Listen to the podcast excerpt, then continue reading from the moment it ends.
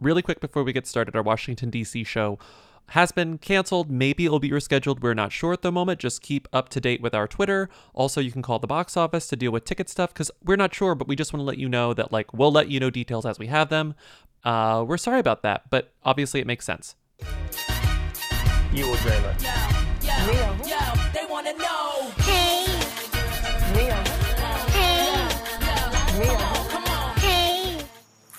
to be famous. Welcome to Who Weekly, the podcast where you'll learn everything you need to know about the celebrities you don't. I'm Bobby Finger, I'm Lindsay Weber. and this is Chester Hanks on his Instagram. What's up, everyone? Um, yeah, it's true. My parents got coronavirus. Crazy. Um, they're both down in Australia right now because my dad was shooting a movie down there. Um, but I just got off the phone with them. Uh, they both are fine. They're not even that sick. They're not worried about it. They're not tripping, but they're going through the necessary health precautions, obviously.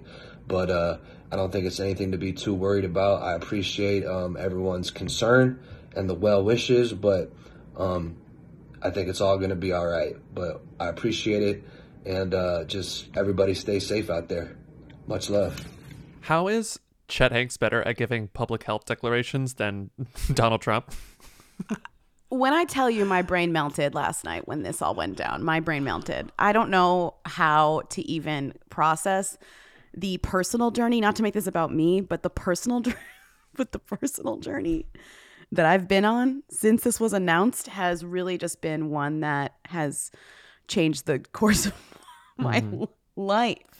I have a few things to to comment on about this video. One, yes, 100% the most coherent thing we've gotten about the coronavirus from a public figure.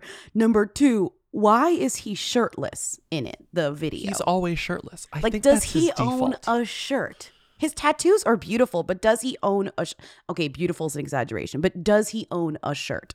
They're not terrible, I would say. You know, like it's sort of like if you got him, flaunt him. He's showing him off. Also, he's constantly at the gym. He probably was at the gym, then he got home. Didn't he? Just took like his shirtless selfie. Rita and Tom called him and they were like, "Hey, sweetie, we're fine. Like I'm coughing a lot, but like the doctors are oh good Oh my because God, the Australian healthcare system is better than the United I States one. We got tested." And so Chet was like, "Are you sure?" And they were like, "Yes, Chester, we're fine." And then he was like, "Okay, I'm gonna let everyone know." He didn't have time to put on a shirt. Another thing is, do you know what he's down there filming? The Baz The Luhrmann Elvis movie. Elvis movie. Yeah, I Elvis know. movie. So the Elvis movie has coronavirus on it now. Vanessa Hudgens' boyfriend or whatever is Elvis. Ex boyfriend, X, all X, so- X, whatever his name is. Okay, Because like, whole, listen, people, we're giving you the Who angle to all of this. I know. Uh, Uh, but what's funny is that people have them. been asking, you know, what? Don't you dare! People have been asking, you know, who's the first celebrity to get coronavirus? And there was like the Daniel Radcliffe hoax thing. There was like, and I just I couldn't quite get wrap my head around like who it would be, like what would be the situation. Also, kind of didn't even want to think about it. no, this of course you don't want to think about it.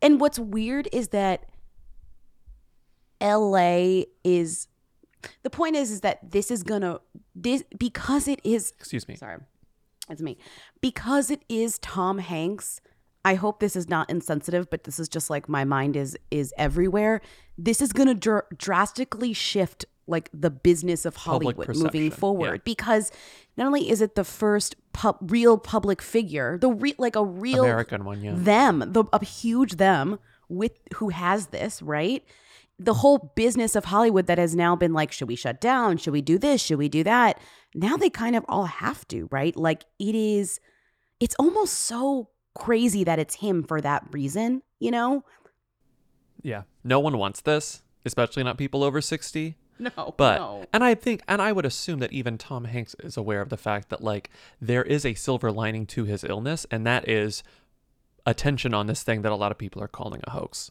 You know, I, I and not to use our language and like f- completely fuck with it, but it's like there are people who are hooing this who should not be hooing this, and Tom Hanks is like, no, it's a them. Case in point, me. You know what I mean? Like that sounds really dumb, Yeah. but no you're right but it's so it is so indicative of the whole situation you're right where it's like people aren't sure people aren't sure what you know what's going on how serious to be how serious to take it how to and then literally like um the number one undisputed a-list most beloved champion of hollywood is like has it which is so crazy. And not even just as like a yeah. Tom Hanks stan, it's just as like stepping back at a macro level and looking at the situation. It could have been anyone, right? But it's him. I just feel so uh, crazy about it. So they have it. Uh, And Rita, So oh my god, Rita, Rita, has it. oh my god. So many people um, are probably working from home right now, and they're worried about it. I think you know. I bet Tom and Rita are going to do a good job of explaining exactly what the situation is like whenever you get a case of this thing. That's so true. I feel like Tom Hanks and Rita Wilson are that's a that's an interesting flip side are going to be very transparent about their experiences and hopefully yeah. share them because people are worried about them and obviously they're public figures and also they will do a good job Tom especially because he's a very perceptive person and really interested in all of this stuff like Yeah. will explain what's going on in a really clear and concise way and because And- they have a direct line to social media they don't need to go through anyone And I, uh, people have called and tweeted at us with like sort of jokey things like, which is the who's the first who, who's going to get this. And I don't mean to talk about this sort of flippantly, but like, it's good that it was people like this for a number of reasons. And I think one of those reasons is let's say it were someone like, and I'm just picking a name out of a hat here, Julianne Hough. who would absolutely document the hell out of her coronavirus experience. Hmm. I, there, she's unreliable. I, I, I don't know that I would believe. I think she was prone to exaggeration. I think she is prone. You're saying there's like an overshare and there's an undershare, and this is like kind of in there's the an overshare between. that doesn't, and there's a and there's a just right share. And I think that Tom and Rita are going to give us a just right, like Goldilocksian share. You know what I mean? Like Goldilocksian. people are very worried about this because you look at the internet and it's like, oh my God, Italy is literally falling apart. And then the adjacent tweet will be old men in a coffee shop that's mostly empty, like joking around with espresso, serving it to each other on broomsticks. You know, like it's very hard to judge the gravity of the situation, even in the areas that they're hardest hit. And we need someone who's going to give us a, some semblance of truth. And I think it's not a bad thing that that someone may, in fact, be Tom Hanks. you know? You know, at the end of Veep, where like her, her her like funeral gets interrupted by Tom Hanks dying. Yes. I Oh when my I God, when. I saw that, I was like, "There, this is so funny because this moment will be so surreal." If when it happens to me, if if I see, you know, if when if Tom, when Tom, when Tom Hanks dies, you know, he's older. And than in me, Veep, so he he's like die before 100 me, years old ideally, point, yeah. the point is, is that like I was thinking about that moment for me as somebody. This is who I stand, right? Like I guess I'm, Mm-hmm. I guess I've made that clear. You know, I guess that's my my what I'm sticking to or something. But the point is, is that when I saw last night on NBC or CNN or whatever I was watching, Tom Hanks has coronavirus. I was like, this is that moment. This is mm-hmm. surreal. Like, am I watching an episode of Veep? Because it felt so end of world, like end of world. And I and and it became so serious because of that. And I think honestly, ultimately, that's good because people should take stuff seriously. Yeah. As somebody who takes nothing seriously, people should take stuff seriously. And if you can work from home, work from home. And if you can't work from home, take care of yourself. And if you can work from home and you're dealing with people who can't work from home, be nice to them. Aww. Because not everyone gets to work from home like me and Lindsay, who get to do our work, air quotes work, in pajamas uh, at their desks, you know? It's Yeah, a we're luxury. lucky. And we're very thankful. So we Um, are not going to dwell on these things. No. We're going to talk about our own shit right now, okay? Yes. We are going to take your questions, comments, concerns because guess what? This is an episode of Who's There, our weekly call in show where we take your questions, comments, and concerns at 619 Who Them. Um, let's start with some comments. Uh, hi, Lindsay and Bobby. Long time, long time. I just listened to the part of the podcast about the E-Trade baby, and I just wanted to remind you of this little thing that no one cares about. But I think like a few years ago when the E-Trade baby was a big deal, they had a um, Super Bowl ad in which the E-Trade baby had a girlfriend, I think, and the girl baby's name was Lindsay, and they called her a milkaholic in the commercial and then Lindsay Lohan got on that and said that they were actually talking about her because she has mononymous name recognition like Tyra or whoever. So, um, I just thought that was funny then and I still think it's funny now. I thought you would appreciate it. All right. Um, crunch, crunch. Bye. All right. All right. All I think as a Lindsay who is very aware of other Lindsays, I when this at- when this drama happened, I agreed with Lindsay Lohan. I thought Yeah. like they are definitely using the name Lindsay to imply Lindsay Lohan Yeah. because the name Lindsay isn't used that often as like a random name Mm-hmm. because it's not timeless at all. So I think like Lindsay Lohan being like they're referring to me actually had merit. Weirdly, Mm-hmm. I don't think she could actually sue them and it wouldn't go anywhere. But she was right. I thought. they this this sort of happened i think this was around the time that she was also suing rockstar the the company that made or, or, or maybe not rockstar but one of the companies who made grand theft auto 5 because there was a character in grand theft auto 5 that like Right. resembled her and also was sort of like represented as sort of like a druggy redhead mess of a character then the character's Yeah. name was not lindsay i played that game several times and i think the case was thrown out but lindsay is Yeah. extremely sensitive to stuff like this like Well, for a while she was more sensitive. for a while Because yeah. I think she was also going through court stuff and was like, this Mm-hmm. affects my court because it puts influence on whoever, whatever. yes and especially whenever you're trying to get better like this shit doesn't help whenever people are making fun of you um But for a while, it was just that if you thought of like a out of control drunk celebrity, it was Lindsay Lohan. That just proved Mm-hmm. Yeah, that was just yeah. kind of like who it who it represented. Who does it represent now? Like I don't even know who. out of control drunk. I mean, like celebrity a for a while, it was that was like a thing. But I guess we don't. I think we're a little nicer now, or at least I'd like to believe we're a little nicer now. I don't know that That's we're true. I thought of Ben Affleck, but anymore. he's not like out of control. But if we were I mean, talking we about really- like a boozy, we turned a corner really quickly recently. On I don't know that it's really happening much. Yeah. Um, but um, anyway, yeah, forgot about that. E Tray Baby was the source of a lot of scandal back in the day. Ah, those were those were the days. Next call. I think there's still mean stereotypes. Of Um, Yeah, I. I feel like am I are we fucking missing something? Like who is out of control? But I think like Who Bella like- Thorne even is an example of somebody that people bring up as like an example of like a crazy cele- I'm more thinking like a crazy party celebrity, you know, like Yeah, she's always but- at parties, she's uh, she you know, like that. But even Bella Thorne has taken control of the narrative and been like, "Don't judge me," blah blah. Like, it, well, it- sure, because everyone can take. It's much easier now to take control of the narrative than it was Mm-hmm. when Lindsay Lohan and Paris Hilton and Britney Spears were like getting in a car and drunk driving. Totally, Mm-hmm. Yeah, well, because yeah, they didn't yeah. have a place to be like. Actually, this drunk driving was like a personal choice, and Is like it- I'm taking control of the narrative, and like it was trauma. You know what I mean? is it really That's- just like like Vanderpump Rules people? Like, are those our people? like the the reality show? Because that's their job, sort of. Their job is to be messy. It was Jennifer Lawrence for a while, in a way. Mm-hmm.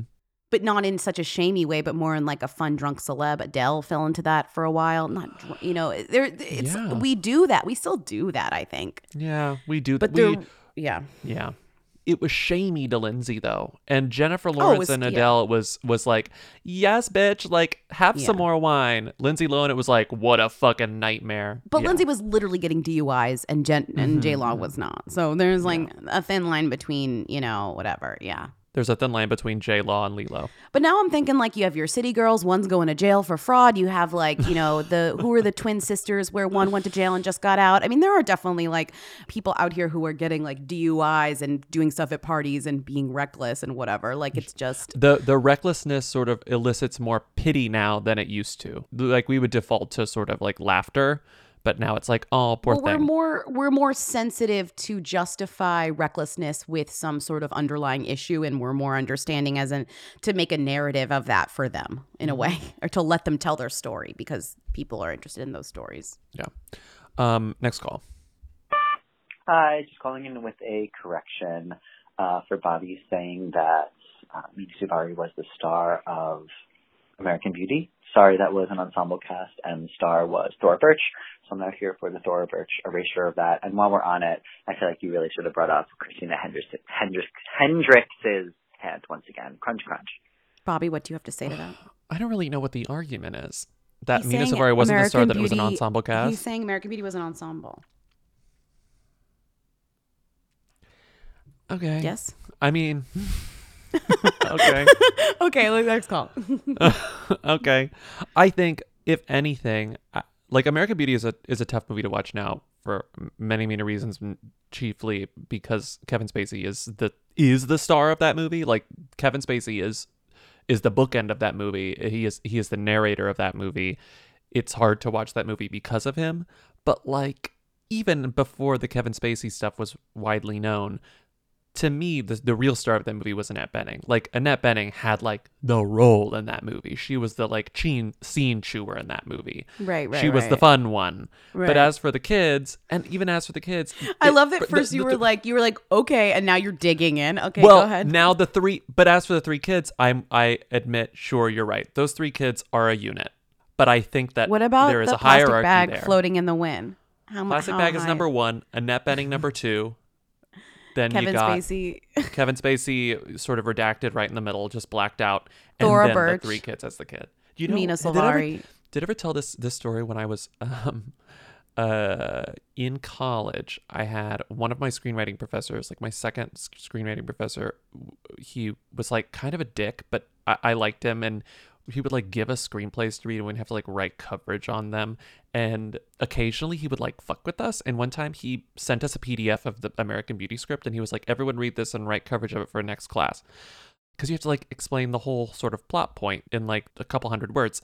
Sometimes he would send famous movies and he would see if people actually read the script or if they just recounted the plot of the movie because original scripts usually were a little different. He would like catch you on not reading the script because you used the movie ending instead. You know what I'm saying? Mm-hmm. And so he was like, I know which of you didn't actually read it and which of you just watched American Beauty because the real ending is different. And in the real ending, Thora Birch and Wes Bentley go to prison. Really? Like Chris Cooper is the one who kills him, Yeah. but Thora Birch and Wes Bentley get convicted That's so unnecessary.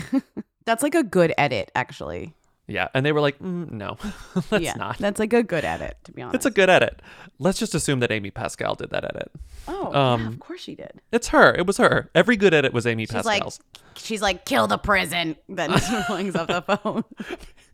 God, my dream is to just like send literally any piece of writing to Amy, To Amy Pascal, and have it and have returned in red marks. just like dumbass stripes through Ugh. everything. Like Well, whatever she one had for lunch, like dripping on the pages. Like no. oh my god, I'd frame it. Next call. Maybe Sushi the cat survived because the coyotes were still full from Julianne Hough's dogs. Uh, moving on. Don't say anything. This Moving is on. this is No. like the the tweet. Nope. Her mind. okay, next call. Hi, Lindsay Bobby. Boston Legal is a spinoff of Ally McBeal. There's literally characters or actors. I, I believe James Spader played the same character on um on Ally McBeal and then on Boston Legal. And I'm saying this was a Boston Legal stand, which I'm like embarrassed to admit. Okay, crunch, crunch. Uh, didn't know David E. Kelley listened to the show. Thanks for listening, David. Hope hope you get your wife to listen as No, well. that was That's Michelle really cool. Pfeiffer That was actually calling. um. Okay. Next call. Hi, Lindsay Bobby, long time, medium time. Um, I'm listening to the show today, and I just have to tell you what baby Ariel is up to. Um, she is like an Instagram thotty now, as they all were, but more importantly, she is now an actress on Disney Channel. She recently was in the second zombie musical movie. Um, where she played a singing and dancing werewolf. So, if you're wondering where she is, she's still very poppin' with the kids. And I guess me too. All right. Love you guys. Women don't belong in balloons. Crunch, crunch. Okay. Literally already forgot who she was. I was like, I know, what? but I just we talked about Baby like- Ariel. I'm like, I offhand was like, "What is she up to?" But then someone over here is like, "Well, uh, here are her credits." But it sounds great. She sounds great. Honestly, it really sounds great. Yeah. Yeah. No, it sounds it sounds so great. Yeah. okay. And then four calls in a row. Let's do these. Hi, Lindsay and Bobby. Okay, two other basic white people that speak another language that I was surprised by, maybe because I didn't know. I'm dumb. But uh, Mila Kunis defending um, JT in Russian after they made that movie. Just like uh, at a Russian like promo, she just jumps in and she's like, "Don't ask him whether he's gonna keep doing uh, music or why he's acting. Like, let him live his life or whatever. In Russian, iconic. Uh, he's like following along with a, a like just vacant smile on his face with like a little headphone in um, that's translating. Also, Natalie Portman speaking Hebrew. Fun. Uh, okay, crunch, crunch. Pretty sure Natalie Portman was born in Israel, so that makes sense too. And then Mila Kunis, I believe, was born in Russia, so that also makes. So these are a little bit less. She was like, born in random- Ukraine. Oh, okay. So this makes a little bit more sense than people just randomly speaking the language, but that cl- the clip of her doing this is funny, so I'm going to play it. Yeah, let's play it here.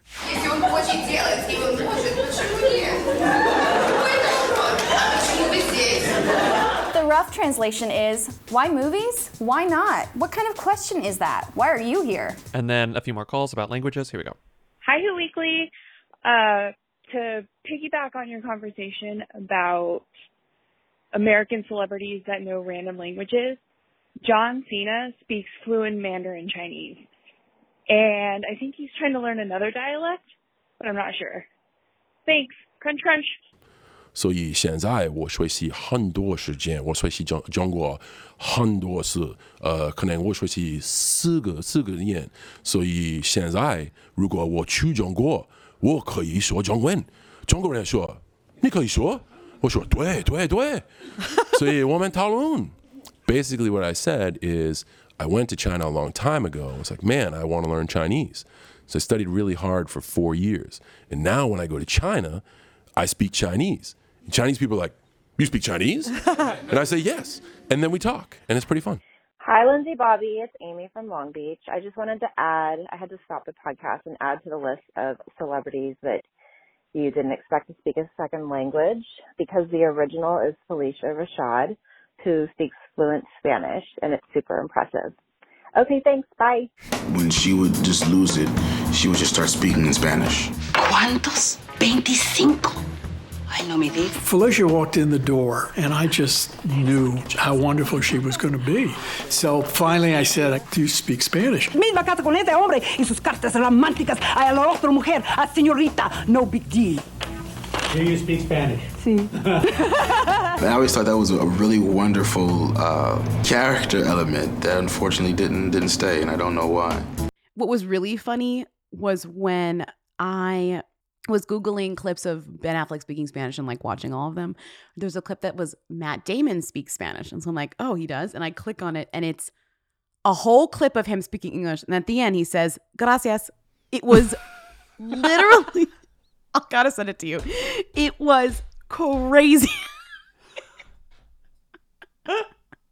Te escuchamos hablar español. ¿Lo entiendes? ¿Lo hablas? Yeah, yeah. I mean, I can't, particularly when you know if I if I have the lines written out beforehand, it's a lot easier. ¿Te enseñó algunas palabritas Diego Luna? Uh, yeah, he he helped me. In fact, uh, there's a particular line when I say "me estoy de miedo." that was from Diego because he was sitting next to me, and I was like, "Okay, how would you say this in Spanish?" And he goes, "Okay, say it like that." Say- Dios mío. Gracias, Matt Ay, Damon. ay. No te pierdas a Matt Damon en Elysium. Gracias. Gracias. Also, update on Ben Affleck and Ana de Armas. They're like officially a couple. There are photos of them like canoodling on the beach. Did you see? Yeah, I got that email. I was like, okay. wait, wait. The, the subject line of that email is like very funny. Let me read it. Yeah. Lindsay, you can relate to this, I'm sure. Oh, sometimes sure. we get sometimes we get like press emails that go to our, Who Weekly email address, which totally makes sense. And then sometimes I get some that are sort of like residual Jezebel things that are like extremely feminist and like I know not tied to Who Weekly, that's why I say that. But then other times I get Who Weekly related things that are definitely because of Who Weekly, but go to my personal email, and this is one of them. And it's just this random person. I don't know how they found my email, but it's Ana de Armas snuggled up beachside with Ben Affleck in I can't even say the name of this designer, but it's like the designer, and there they are, snuggling, arm in arm. There's a great he- photo of her taking a selfie and him taking a like manual photo on film of her taking a selfie. I mean, like, there's nothing more heteronormative than these than these than these photos because she's, wearing, fashion. Beautiful fashion. She's like a, wearing Like a knit dress with like a bikini under it, and he's, He's wearing an eight bit New England Patriots shirt. Literally an eight bit nerdy ass Patriot shirt that doesn't fit, shorts that do not fit. and he's hunched over, all like Ben Afflecky, and she looks fantastic. Yeah, no, it's perfect. It's fucking perfect. What is that? Cult Gaia? Cult Cult Gaia? What's that? That's the brand. Cult, Cult Gaia, Oh, or is it just Cult Gaia? It's a three hundred and fifty-eight dollar dress. It's Okay, amber. It's, a- gorgeous. it's, it's a beautiful. dr- Wow, the press release worked as you're literally reading it on air. It's, it's beautiful. Thank you, Elisa Abad. It's beautiful. Okay. I'd love to see if you're able to cover. Let me know. Um, hey, Well- I'm covering it right now. I love it. it's great. Okay. Okay. Questions. Um, question? Questions. Oh, questions. I thought you were like question. Question. Question. Question. Okay, it's time for the questions. Question. Wow, no better way to start this than with Victoria Justice. I love my Helix mattress. I love my Helix pillow. What else is there to say about Helix? I freaking love it. What when I else is there sleep on other beds, what is there I else get to mad. say is that I come back to my bed and I'm like, this is the bed. This is the bed. And it's honestly spoiled me for other beds. And I don't like traveling sometimes because I'm like, this is not my bed. Where's my bed?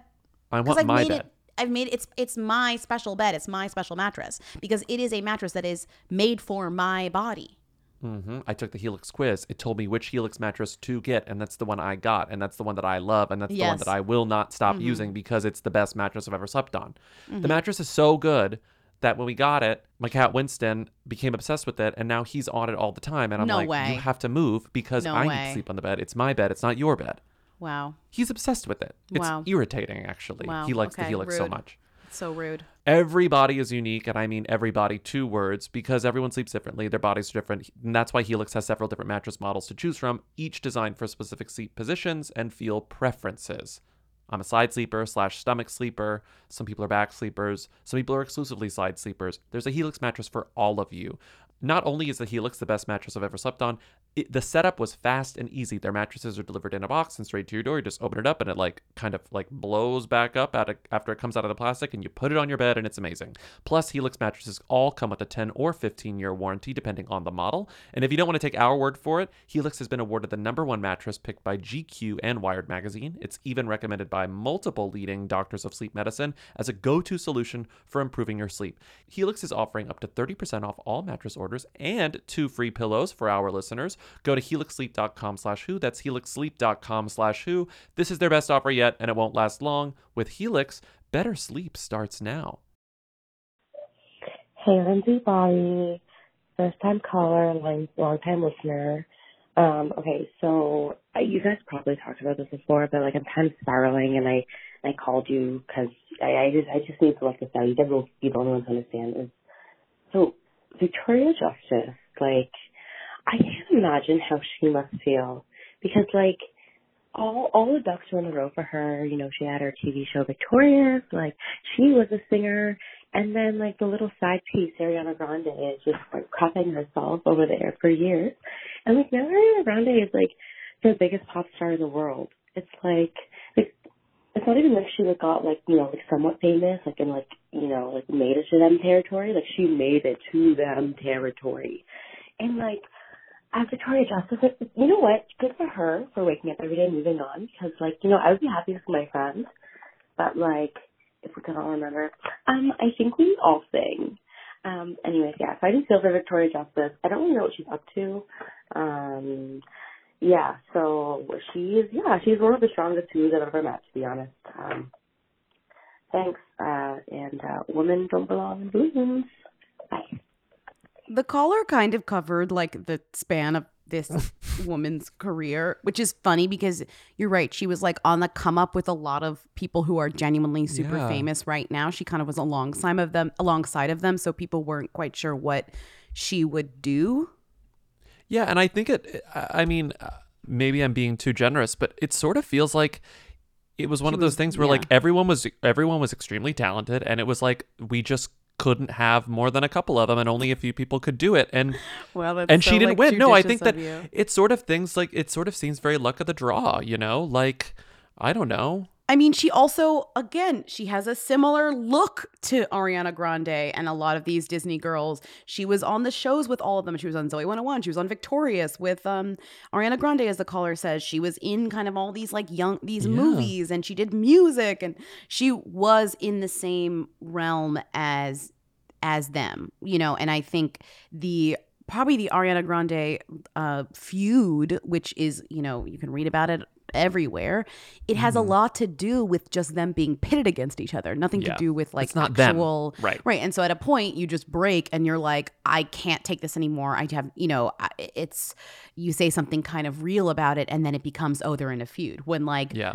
clearly there's no hard feelings. These two just aren't Mhm. friends, and Victoria Justice isn't maybe doing what she wants to be doing at this point. I mean, I think she's been in a few movies. She was in a movie that I saw that was actually pretty good, the um No Kiss List. Do you remember that movie? Uh, no, I Naomi don't and Ellie's No. Kiss List. Yeah, so that was like Kiss List? It's pretty. It's a pretty fine. That's a pretty okay movie. No I think idea. they're making a sequel, or at least I saw that they were making a sequel. She was in the um Rocky Horror live musical that no one Mhm. watched on Fox. Yeah, I I Uh, think yeah. moral of the story is like she just. uh, It seems like a luck of the draw thing. Like, and also even if you look at Ariana Grande's career, there was a time when like Ariana Grande was not happening, where it was very much she was skirting the line on not going to happen, you know, and. Then it sort of things just clicked into place, and they very easily couldn't have. And those things that clicked into place for Ariana Grande never clicked into place for Victoria Justice. And that I don't know. Like, there's no there's no reason to be rude about Victoria Justice the way these YouTube headlines are. Why there's a- Victoria Justice's career flopped. Disney, yeah. So if you search Victoria Justice's name, the first two video searches you get on Google, like not Mhm. in YouTube but on Google, are why Hollywood stopped casting Victoria Justice, which is definitely a rubric that this website uses for a lot of different people or whatever, and why Victoria Justice's career flopped, which is like clearly the the perception of her is not incredible and she kind of gets lumped into a group of women who like didn't make it past the child star Mhm. realm i would say like Yeah. ashley tisdale is one of those kind of like young women who starred as in disney projects that Yeah. you know But even Vanessa Hudgens, it took a minute for Vanessa Hudgens to sort of find her niche. and to be honest she's still working towards that she's still kind of trying to break out of that realm Like, there's no reason to say Victoria Justice is fully flopped the way that these YouTube videos are saying. Yeah. But like, I don't know. It's I I think it's real. I think being a Disney ch- star is a pain in the ass and a curse. And it's a curse more than it is a gift. it's And like an easy way in and a hard way out you for- know like there's for no every Ariana, there's exit. like a million Victoria Justices. You know, there's a million Corbin Bleus. So it it sucks. Remember like Miranda Cosgrove? And it's all weird because people, because they associate them with their childhood, become so obsessed with these actors and like Mm-hmm. really do want to follow them, but don't necessarily want them to grow up. And that's like maybe Yeah. a big issues for them in trying to get roles that are grown up. I mean, it is shocking that Vanessa Hudgens like made the leap to like romantic lead, even though she's in, you know, Hallmark movies, which is fine. But That's only, but a very win. niche, a niche place Right. for a A de- romantic lead, right? A, a desexualized romantic lead, like Yeah. for Hallmark and Lifetime and stuff. You're right. It's Even- totally not even a thing as much. And even when I was watching her on Second Act, like which is a theatrical release, which was sort of a flop, but not really. Like I think it ultimately did she- fine. Correct me if I'm wrong. Second lead in a big movie. Second lead in a big movie, I was like, good for her. But as I was watching her, I was like, I really like you, and I I would love for you to be a rom com lead. And I think there's something like there's something almost there about her, which makes me really want to root for her. But like she kind of just does give off made for TV vibes, and that's Maybe okay. in a different era, though, she would Yeah. be more successful when in a rom com world where rom coms are more abundant and whatever. And but maybe as streaming bring slowly brings back the rom com as people have been claiming it is, but I we'll see. Yeah, we'll Uh, see. That's something that she becomes a part of, you know. And she But- has. She has. Yeah. Yeah, she, She is totally the has holidays. because She is the because holidays. the Nef- her Nef- Prince Prince Switch Princess Switch was one of the Switch. biggest streaming rom coms. You know, As far as we can tell, yeah. Who- who Yeah. knows? Yeah. Okay. okay. Um, speaking of people we've largely forgotten about, this is so funny though.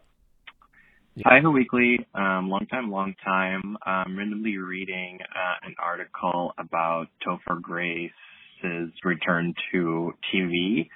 Um, and it calls him one of the most in-demand actors of this pilot season, which sounds crazy to me. And like, if you just Google his name, all there's a bunch of news articles that are like, "Yay, Topher Grace is coming back to TV."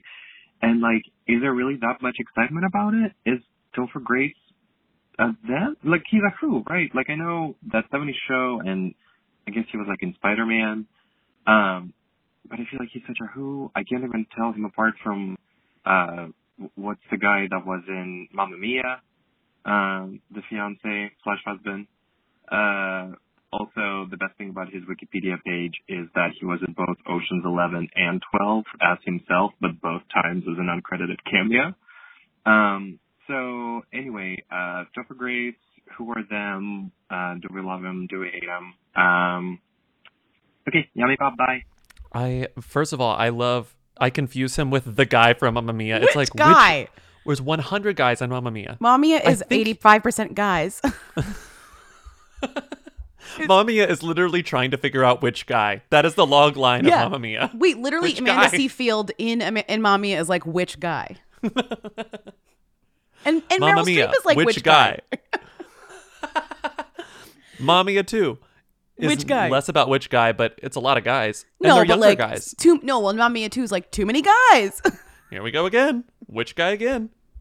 okay. God, Mamma too, iconic. Um, Oh God, seeing that in theaters was like one of the most Remember when I just started life. crying? Yeah. but they were singing Dancing Queen on the boat. Yeah, I was like, yeah. what is wrong with me? like, what is wrong with me? That's definitely an old episode of Who Weekly where we talk about Mamma too, for Yeah. sure. So, also, I think that's the last time I ever went to Battery Park.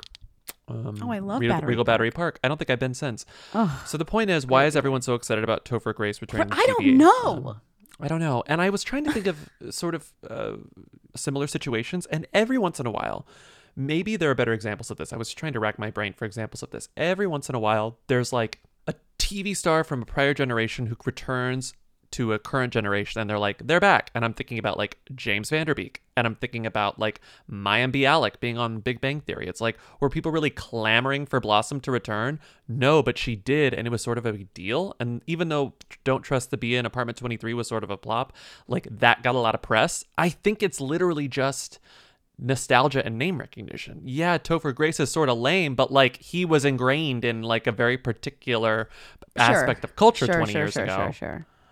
I, I, guess my question is just like, are people such diehard? Are there is there a remainder of such diehard that 70s show fans that Topher Grace coming back to TV would be such a fucking big deal? Because that seems like one of those shows that yes is syndicated, but didn't quite make the like. It, it's not really something not that like people are going Friends. back to watch. yeah, no one's like, I'm rewatching that 70s show. It's iconic. It's a very an episodic journey, like in a very pure sense. It's very it's gifable though, and I think specifically the parents Sure. and Fez, I'm seeing uh, you will see them you will see them as reactions on online sometimes. And arguably, we did get a lot of quote unquote stars from that show. Like, considering the, the success rate of the people on that show is weirdly high. Like, It is. for, you know, Mila became A list, Ashton became Ashton A list. They became A-list. literally married each other, which is like, what more could you ask for? Even And like Wilmer, Wilmer- Valderrama Wilmer- did well. Yeah. Wilmer's fine. You know, like there are no like I guess there's the sister, but wasn't that a There's a dark died. Masterson cloud over the whole thing. There's a dark Masterson cloud and there's a dark sister cloud, but I think for the most part, they a lot Wait, of them who's this ended up sister? okay. Um, Oh, well, also, what's her face in the basement? The cooking basement show. Laura Prepon. Oh, Laura Prepon became a thing, got a got a huge show, and like one of the early Yes. big Netflix hits. Yeah, Yeah, the one who played um, And she was the like one who second played the lead for a while. sister in uh that Another 70s show lead. died when she was in her early 40s. Um, she was an addict, and that's a that's a sad story. I don't remember but that at she all. wasn't she wasn't one of the central kids. No, you know, I'm she was always the the, sister. I'm talking about the kids. I'm talking about the kids. They're all fine. I don't know. It's it's weird. Like It's for a show with a high success rate of its stars going on to big things, it's Yeah. weird that the show itself is not as iconic as you would think because that is such a like such an uh, incredible Mm-hmm. high percentage of everyone going to do stuff. So you'd think they want Mm-hmm. them to re- reunite all the time and talk about it all the time. Maybe they do. Maybe we're missing this. I don't know. I feel like I'm Yeah. I feel like I'm not. Topher Grace is so funny to me because he truly is the Matt Perry of his generation in that kind of like Uh. he come on, he is like a dry, drawl, like don't give a shit cool guy way. For- For a while, it was like he was the emblematic. Um, we talked about this before, but the Videogum would always Videogum Sort that of a I- norm core hunk. would always ask you what he's up to. He, they, you know, their version of what's Rita Ora up to was what's Topher Grace up to because it was kind of just funny to be like, Yeah. what's Topher Grace up to for a while. But he was very good in BlacKkKlansman. I gotta say. He was. He was good. I forgot he was in BlacKkKlansman. Um, but Yeah. no, he, and he's and he's always been like a cutie in a very normie way, which is Yeah. people like, which people respond to. But I think also a, a, another thing about this, and what the fuck do I know? But the I think TV, especially network TV, is so formulaic, and so when Yeah. you get these people in a room and they're like, "Who do we cast?"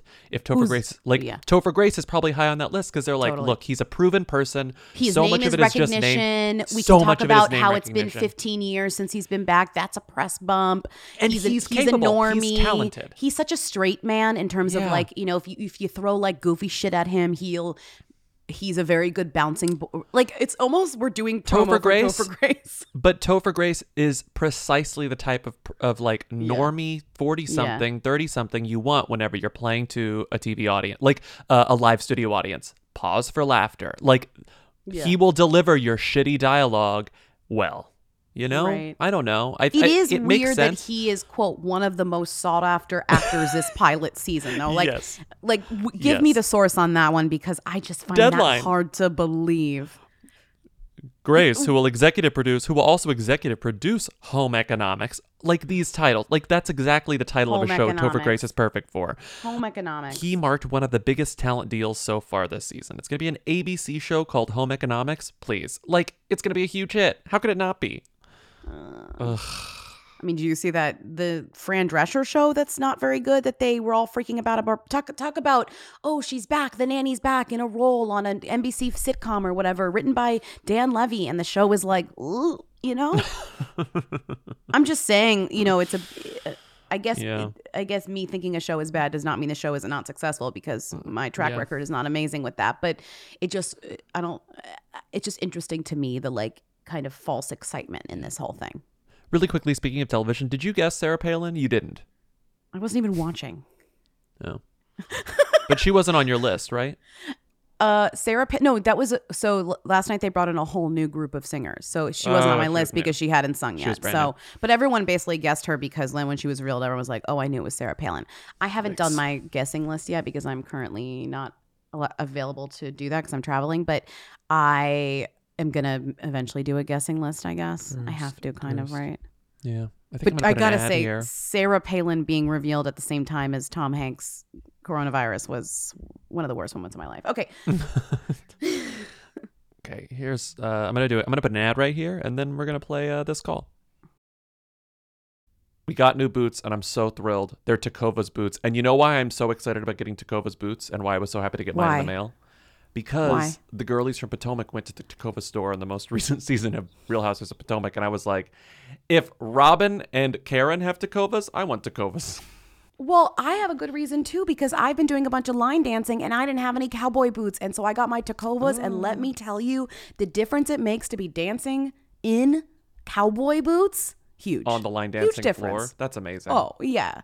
So you can really smack the floor and swing around. You need cowboy boots. Yeah, I didn't get cowboy boots. I got Chelsea boots, but they're great. They're brown. Oh my God, I can't wait to see them. They're just I like taking them on and off. They're so lovely. They're kind of a beautiful leather. They're beautiful leather. Well, they're bringing a fresh perspective to heritage boot making. They've carried forward all the time honored traditions and quality you find in a great pair of cowboy boots, but they've innovated on comfort, style, and service. It's true because cowboy boots can be a little bit hard to break Mhm. in. Yep. You know, mine, I was swinging around, no pain.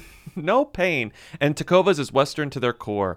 They offer a bunch of other head to toe Western staples like trucker jackets, the perfect jeans, performance pearl snaps, cowboy hats, bandanas, you name it. They'll get you outfitted. They believe in Western for all. And you can feel that when you go into their stores. When you walk in, you'll be greeted like family. I saw them do it to the girlies from the Real Houses of Potomac. It seemed like they were being greeted like family. You'll be offered a boot shine and a drink. Yes, even the hard stuff if you prefer. And you can get custom fitted for a new pair of boots. But if you can't make it into a store, Tecovas delivers the most premium quality and the most comfortable Western goods right to your door. Visit tecovas.com, that's T E C O V A S.com, and point your toes west. Hi, Weekly. Um, whatever happened to Rosie Huntington Whiteley? And should I care? Please advise. Whatever happened to Rosie Huntington Whiteley? Has that ever been asked before?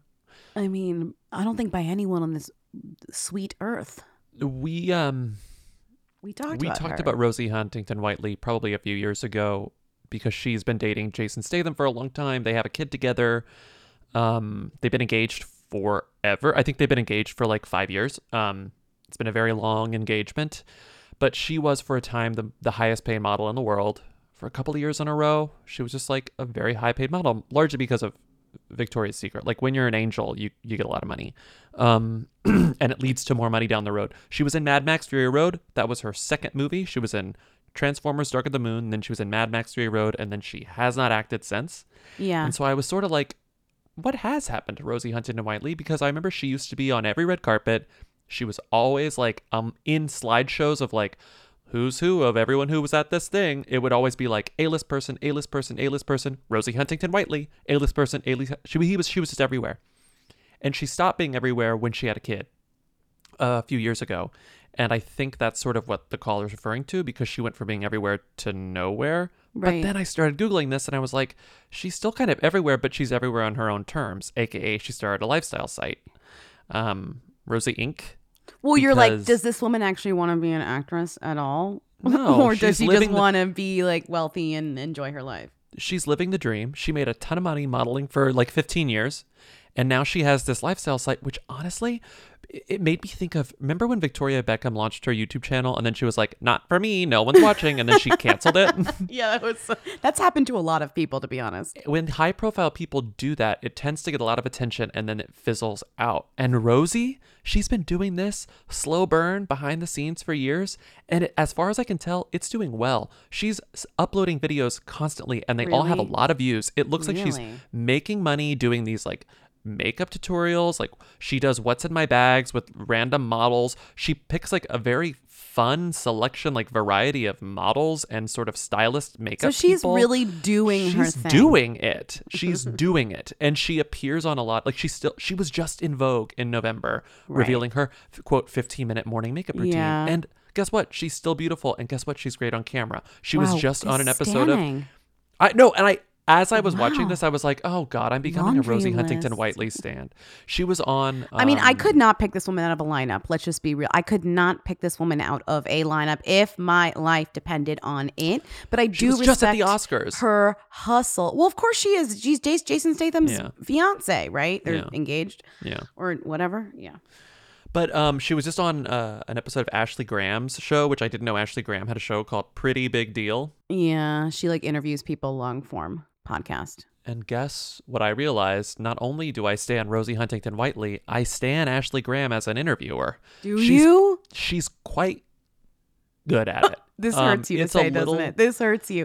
It's also really a podcast. That's the genius Yeah. is that these celebrities are out here. They show up looking taking great. over every platform. They do a Yeah. video, they do it as a podcast, they do it as a blah blah blah. I mean, it's smart, I- especially for Ashley Graham, who kind of got shoved into the like be a representation of all plus size women corner and then made it work for her because she could have just been like kind of manipulated by the by the market of it all but Yeah. kind of like decided to own own her shit and I don't know. I was I was watching her, and, and Rosie was really like down. Like she was a down guest.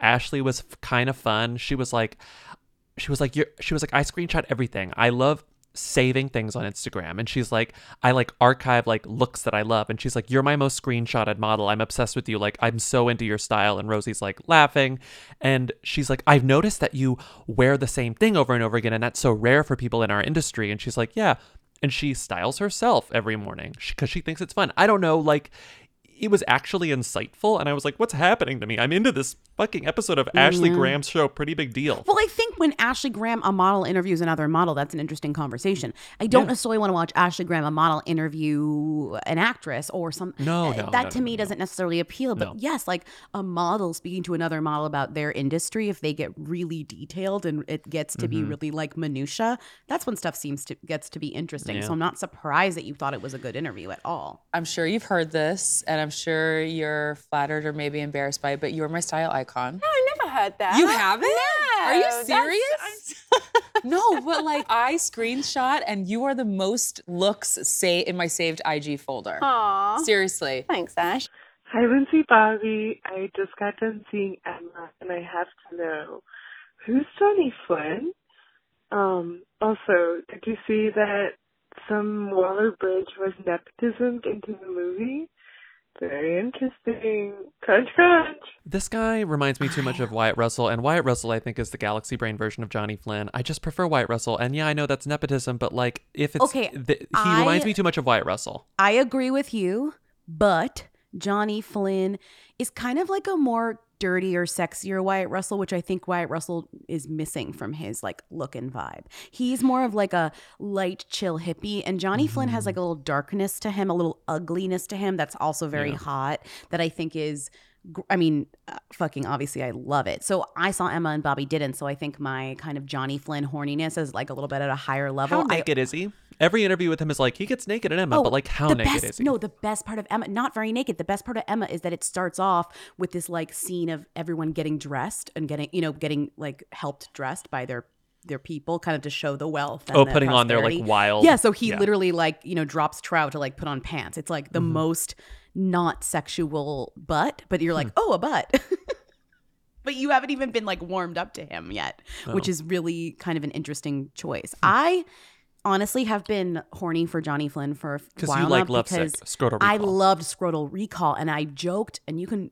Well, you probably can't search my tweets because they're all deleted, but or most of them deleted. But there was a point where I was making jokes about how there's this show called Scro- this really good show that I want to recommend to you guys, but it's called Scrotal Recall. Like I can't help it. Then they changed the name to Lovesick and gave it a second season. It's a really fucking good show. It's all on Netflix, I'm pretty sure. And he's just kind of like a British hunk that's in various stuff because also he sings. He's like a singer and yeah, yeah, he was like a folk singer. he Yeah. was in that That's how movie we with started. Anne Hathaway that no one saw. Remember that one song, one day, true song, song, something song, Song, w- song one one, song, song, song one. one. Um, and I also once saw him in a Brooklyn um cafe, and I texted Shawnee because Shawnee was also a Lovesick fan, and was like, Johnny Flynn's in this cafe, and I stared at him. Shawnee was time. like, I don't know who you're talking about. No, she knew. she knew. Anyways, I th- I'm really happy that he was this role because it is really the perfect role for him. He he's would be great in period stuff. Like I just saw, I was just watching, which I highly recommend, the BBC Jane Austen adaptation of Sanditon, which was like controversial because it was really sexy. And you know who's in that? Who? Iconic Theo James of the Divergent movies. Theo James. Who like- is he good in it? Yeah, so he's really good in that, but he's a total flop as like divergent guy. But it just was the wrong role for him, or they were trying to make him a thing and he just wasn't a thing. But in in as like a period piece guy, he's perfect. Like he it's a perfect fit. And I think the guy like Jonny Lee Miller, you know, who was famously Mr. Knightley in the be- in the old Emma, and like there's specific British guys that are just so good at like adaptation period piece shit. You know, Mhm. they shine. They shine as like a Mr. Darcy or Mr. Knightley or like whatever. I love this stuff. I can't get enough. This, I mean, I will see it. Not in theaters right now, that's for sure. Um, when it's a rental. But did you know why it's? I see you responded in the doc.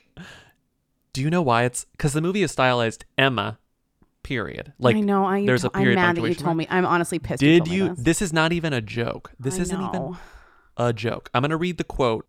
Speaking exclusively to RadioTimes.com, director Autumn de Wilde revealed that the answer is pretty self explanatory.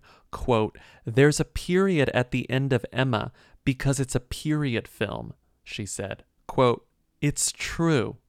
In other words, yes, the whole marketing for this expensive new film is based on a pun. I Period. know. It's this new Emma is great. I really like it.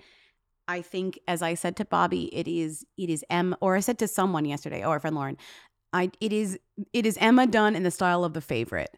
I think we are everything right now kind of looks like the favorite in terms of period film. Like that's our what we're into right now. And so Emma Idiosyncratic period films. yeah. like you'll see the humor is very similar. It'll be like somebody gets on the floor and screams, and then uh, like a, a footman comes in, like looks in the door and is like, uh and like walks out, you know, in the back of the frame. It's kind of a, there's a lot of like gags like that. And I, Mhm. it, it's effective, but it is a certain, very specific to right now style. But the thing about remakes is, why they're great is because they're always specific to the time that they were made. It's the same Mhm. story. So like the whole point of a remake is you're watching the era in which it was made version revivals, of yeah. yeah It's the same the- idea of a revival. Exactly. It's like I want to see what 1985's version of this story was. What what kind of color palettes were there? What actors did people like? What types of music did were they into? Not the actual period stuff, but the actual time it was made in.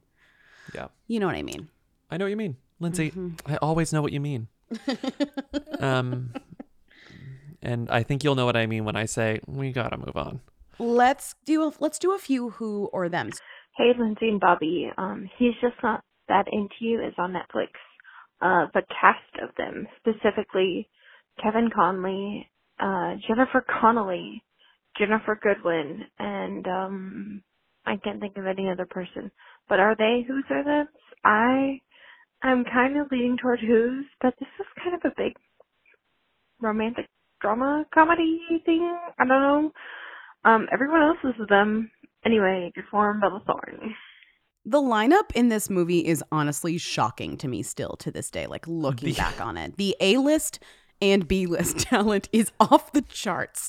And the and the IMDb is wild because it's in I think it's an order of appearance. So you get literally 1, 2, 3, 4, 5, 6, 7, 8, 9, 10, 11, 12, 13, 14, 15, 16, 17 like essentially glorified ex- extras before you get to Ginnifer Goodwin with a G. Like that's the cast we're dealing with. I mean, here. I I sorted it by popularity, so I'm getting the what IMDb thinks are the big guns at the top. So you have your Ben Affleck, your Scarlett Johansson, you have your Jennifer Connelly, you have your Jennifer Aniston, your Bradley Cooper. Then you have the kind of Ginnifer Goodwin, Busy Phillips, Drew Barrymore, who's after Busy Phillips, which means this algorithm is fucked.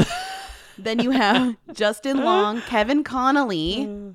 Then we get Sasha Nat- Natasha Leggero. Then you have Eric Stoltz, uh, Luis Guzman. You got your Kris Kristofferson is in this. That's confusing. Uh, you know, you get your like your extras. Then you get I uh, okay, let me Ginnifer Goodwin who? Kevin Connolly who? Scarlett Johansson them. You think Ginnifer Goodwin's a who? Yes. Okay. The reason why I believe Ginnifer Goodwin is a who can be explained by Dr. Ian Malcolm in the film Jurassic Park. Dinosaurs uh, uh, had their shot, and nature selected them for extinction. That's what you were looking. you think she was selected for extinction? Dinosaurs had their shot, Lindsay, and nature selected them for extinction. Wait, that's how you feel about Ginnifer Goodwin? She had her shot and nature selected her for extinction? the star of TV's Once Upon a Time that ran for 35 seasons? Yes, nature selected Ginnifer Goodwin for extinction. She's one of those people who Hollywood kept trying to shove down our throats. We said, no, thank you. America was like, She's absolutely not. She's fine, Absolutely though, right? not. How do you feel? She's, fine. She's fine. I just, I'm more, this is a response to like the aggressive nature with which she was presented to I us. And I it's like, know. no, no, no, no, no, no, no, no, no, no, no, no, no. Okay, so We live in a democracy, and I vote someone else. she did Once else. Upon a Time for seven years. Seven. Me, whenever Ginnifer Goodwin gets cast in a romantic comedy, I'm writing in Jennifer Aniston. like, absolutely not. But Jen- putting Ginnifer Goodwin and Jennifer Aniston in the same comedy is rude. yeah. And also, oh my god, and movies, putting Drew like, Barry, putting Drew Barrymore and Ginnifer Goodwin is rude. They're like the same bubbly personality. Right. But Jennifer and now Goodwin Drew gets Barrymore is like acting who? I don't want to do this anymore. She does. She loves to act. What are you talking about? She, just Instagrams about like. TGIM. Yeah, I Thank don't God see it's her doing Monday. that during Corona. And her makeup at she does makeup. She does. No, she loves it. No, she loves it. Maybe this will bring her and uh, Justin Long back together because they'll realize that they belong together. Oh, my fantasy. Okay. Alan Cumming, who are them? Tank Sinatra. Hank Sinatra's the Instagram that we followed full of good news. Uh-huh. Best of luck to you, Hank Sinatra. Okay.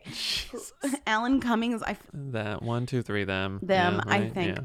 Yeah. I think so. We've um every time we do who them, I have like severe deja vu. So if we repeat people, I don't care anymore. I'm sorry. Mm-hmm. Not my problem. That's who cares. Not my Um, problem. It is your problem, but it's fine. Sandy Frank. He's an eternal them to me because he's Sandy Frank. Yeah.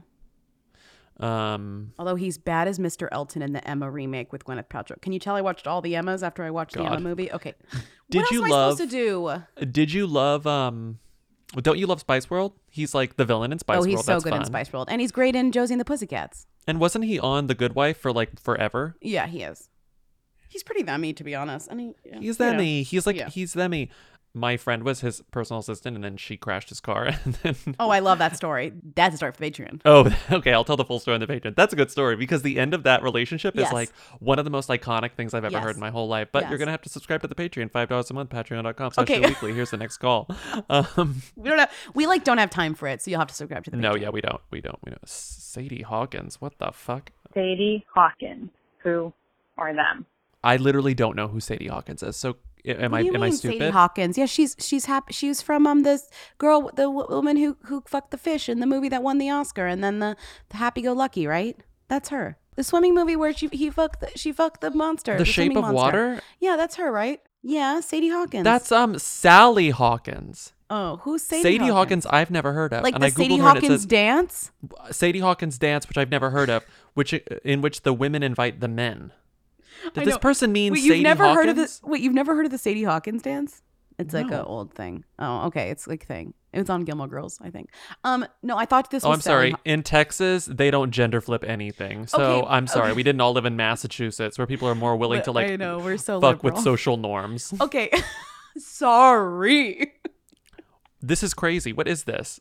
Okay, I'm not. We're not doing Sadie Hawkins. Sadie Hawkins, them, I guess. Although Bobby's never heard of it. I've I never heard of this woman. I don't even know what this woman is like. what Sadie Hawkins Day is an American folk event and pseudo holiday originated by Al Capp's classic hillbilly comic strip Lil Abner, 1934 to 1978. Are you kidding me? Okay, but no. is it not weird that I thought this was Sally Hawkins? That's pretty normal. Uh, yeah. is Sally Hawkins a who or a them? Sally Hawkins is a who. Okay, can we move on then? If the themiest thing you did was fuck a fish, then you're a who. okay, well, um, Tom Hanks fucked a fish. But that's not the themiest thing he's ever Okay, done. true, true, okay, true. The Can we- themiest thing he's ever done true. was play Sully. True. okay, moving on, please. Hello. Is Richard Armitage a who or a them? I feel like he's a British them and maybe a nerd them because of The Hobbit, but I'm not sure. I'm watching The Stranger now and I'm just wondering. All right, crunch, crunch. Bye. Hello. Richard Armitage, one, two, three, who? Them? What? No, who? You're right. He is this named. guy looks he's- like Gerard Butler mixed with Rupert Everett mixed with Bradley No, Cooper I don't know what he mixed looks with like. I don't any even- other his person. name is very themmy, but his I don't know who he is. Yeah, he sounds like uh, like oh I went to Eton, you know, like oh Yeah, I went totally. I'm friends with Benedict Cumberbatch. Like okay, Okay, Richard Armitage. I'm gonna control F Eton on his. Okay, so we didn't go to Eton. I'm gonna control F. No. Okay, I'm I'm pushing you along now. Next call. Okay, thank you, because I need someone to push yeah, me. you you're like you're killing me. Is Ed Begley Jr. of them? I feel like he is, but also, what's he doing right now? I don't know. Crunch, crunch. Can I just say, if you don't know what Ed Begley Jr. is doing right now, how are you asked calling to act? Like you must have seen something that reminded you of Ed Begley Jr. Were you watching Jr. like She Devil? Were you watching like one of the Christopher Guest movies? Like where where did this come from? Where were you Were you thinking you about like- electric cars? Wasn't he obsessed with like electric cars? Wasn't that his whole thing? I don't know, but he's a, but that, I don't know, but it's a great it's a great name and it's a great person to bring up out of the blue. He's a it's a it's a Amazing voice. I love his voice. Yeah. Love his voice. Yeah. Um, Ed Begley Jr. One, two, three.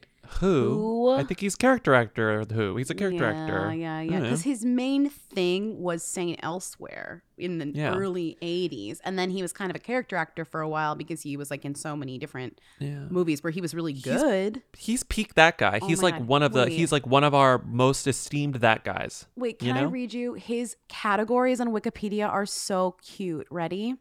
Mm-hmm. Early life, acting career, personal life, activism, friendship with other actors. Has an entire section.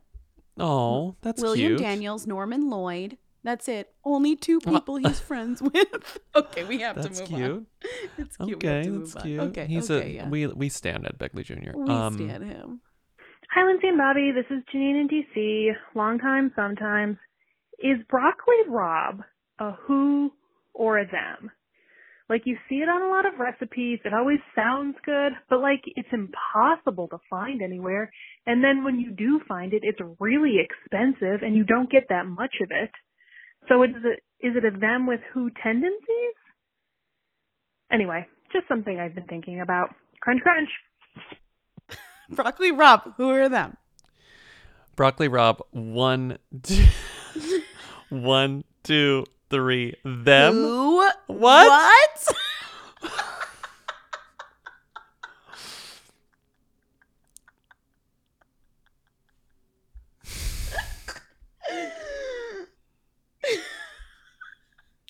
okay. Okay. Do you want? Do I need to make an argument or is that I don't. I love broccoli rabe. I Okay, love I- broccoli rabe. me. It's not a value judgment. I Goes like by- broccoli rabe. No one call it said rapini. It's also called rapini. it, it has another name. That's one of my arguments. It has another name. It's not but that's- that's broccoli, which oh, is a them. Broccoli Oh, is it a is a who. You're right, right. It's, It's a who, it's too a- I'm wrong. close to broccoli to be a them. They shouldn't have called it broccoli rabe. I get that that's marketing, but like it's confusing because it doesn't look like it really. To to use name dyslexia again, it's like ordering a Mira Sorvino but then getting Mena Suvari. You know? Your plate of broccoli rabe comes and you're like, I thought I ordered Mira Sorvino well, the- here. Well, arguably, broccoli rabe is a fancy broccoli. Like if if it, if I were to rebrand broccoli rabe, I would say, call be like, let's just call it fancy broccoli. Let's just But re- it doesn't. to- it's not the same idea. It's because it's like a. It's a leafy it's different. green. It's different. It's closer to like spinach than it is to broccoli. And it's like it's like a it's not a bitter green because it's not like a chicory, but it's like it's still like a it's got a completely different flavor. And also like you think of like a broccoli, it's like a crunchy, like a fibrous thing, and this is just Mhm. leaves. exactly. So why are they calling it broccoli rabe? It also sounds like just like a guy's name who loves broccoli. Oh, it's I in it. on the Wikipedia. It's the planet's member of the tribe uh, Brassicaceae of the Brassicaceae, which is the mustard family, like mustard Right. greens. It's in the same Right. subspecies as the turnip. Um, but it's also in the same. It's a cruciferous vegetable, which is all like is so is broccoli. But a lot of things are cruciferous vegetables. a lot. they call it broccoli rabe because it has. It says the buds somewhat resemble broccoli, but they do not okay, form a large the head. Right, but the okay. That is true because whenever you buy a thing of broccoli rabe, you're like, I paid six dollars for this bunch of broccoli rabe, and then whenever you wilt it down, it's like it barely cooks down two to servings. like nothing. Every Fancy leafy broccoli. green just like fancy broccoli. down. Fancy broccoli once again. It's like whenever you roast broccoli and you put it in the oven, you're like, oh my god, I roasted a whole head, and then it comes out of the oven and it's shrunk. It's shrunk. It's like shrinky dinks. Yeah, like shrinky dinks, totally. I was at a dinner once and I spilled an entire plate of broccoli rabe on my body, and everyone acted like they didn't see it happen. I bet it just like slided down, slid down. And also, Just if all- I saw if I saw you drip, not you, but if I saw somebody who was embarrassed embarrassed about it, like spill something, I would also like maybe ignore it, just like for their sake. I know, but like, Did you want them to acknowledge it? it's sort of. It may have like lowered my anxiety because I'm just sitting there, all this broccoli rubs on my body, and everyone's acting like it didn't happen. And I and I got, I understand that it's out of politeness, but like, throw me a bone. Like, let's make a joke. Let's cut the tension because it is thick. Also, I still have like oil stains on my pants. You did it again. So wait, but do you forgive broccoli rabe for that? Well, I I really like broccoli rabe. I didn't even get to have any because it all fell on my body. Okay, we gotta end We've this. been doing this for too long. it's Um, bad. I we love gotta broccoli we Rob. gotta end this. Thank you to broccoli Rob. Just call me Broccoli Bob. The the oh. Okay, that's good. I like that's a good nickname, broccoli. Bob. Everyone, we're done. Thank you for listening. Um, call us at 619 hit them if you have any questions, comments, or concerns, or Broccoli rabe anecdotes of your own. I'd love to hear them. We will be back on Tuesday with another episode. Wash your hands, stay indoors if you can, be nice to everyone who can't, and um, I don't know, do some vibe checks on your friends because everyone needs them. You know, everyone needs them. Bye. Bye. Hey. Hey. I want to be famous. So I'm sure you've already gotten countless calls about this, but um, just making sure you guys talk about the death of Laura Dern's goldfish. Um, yeah, that's it. All right, me and Grease. Bye.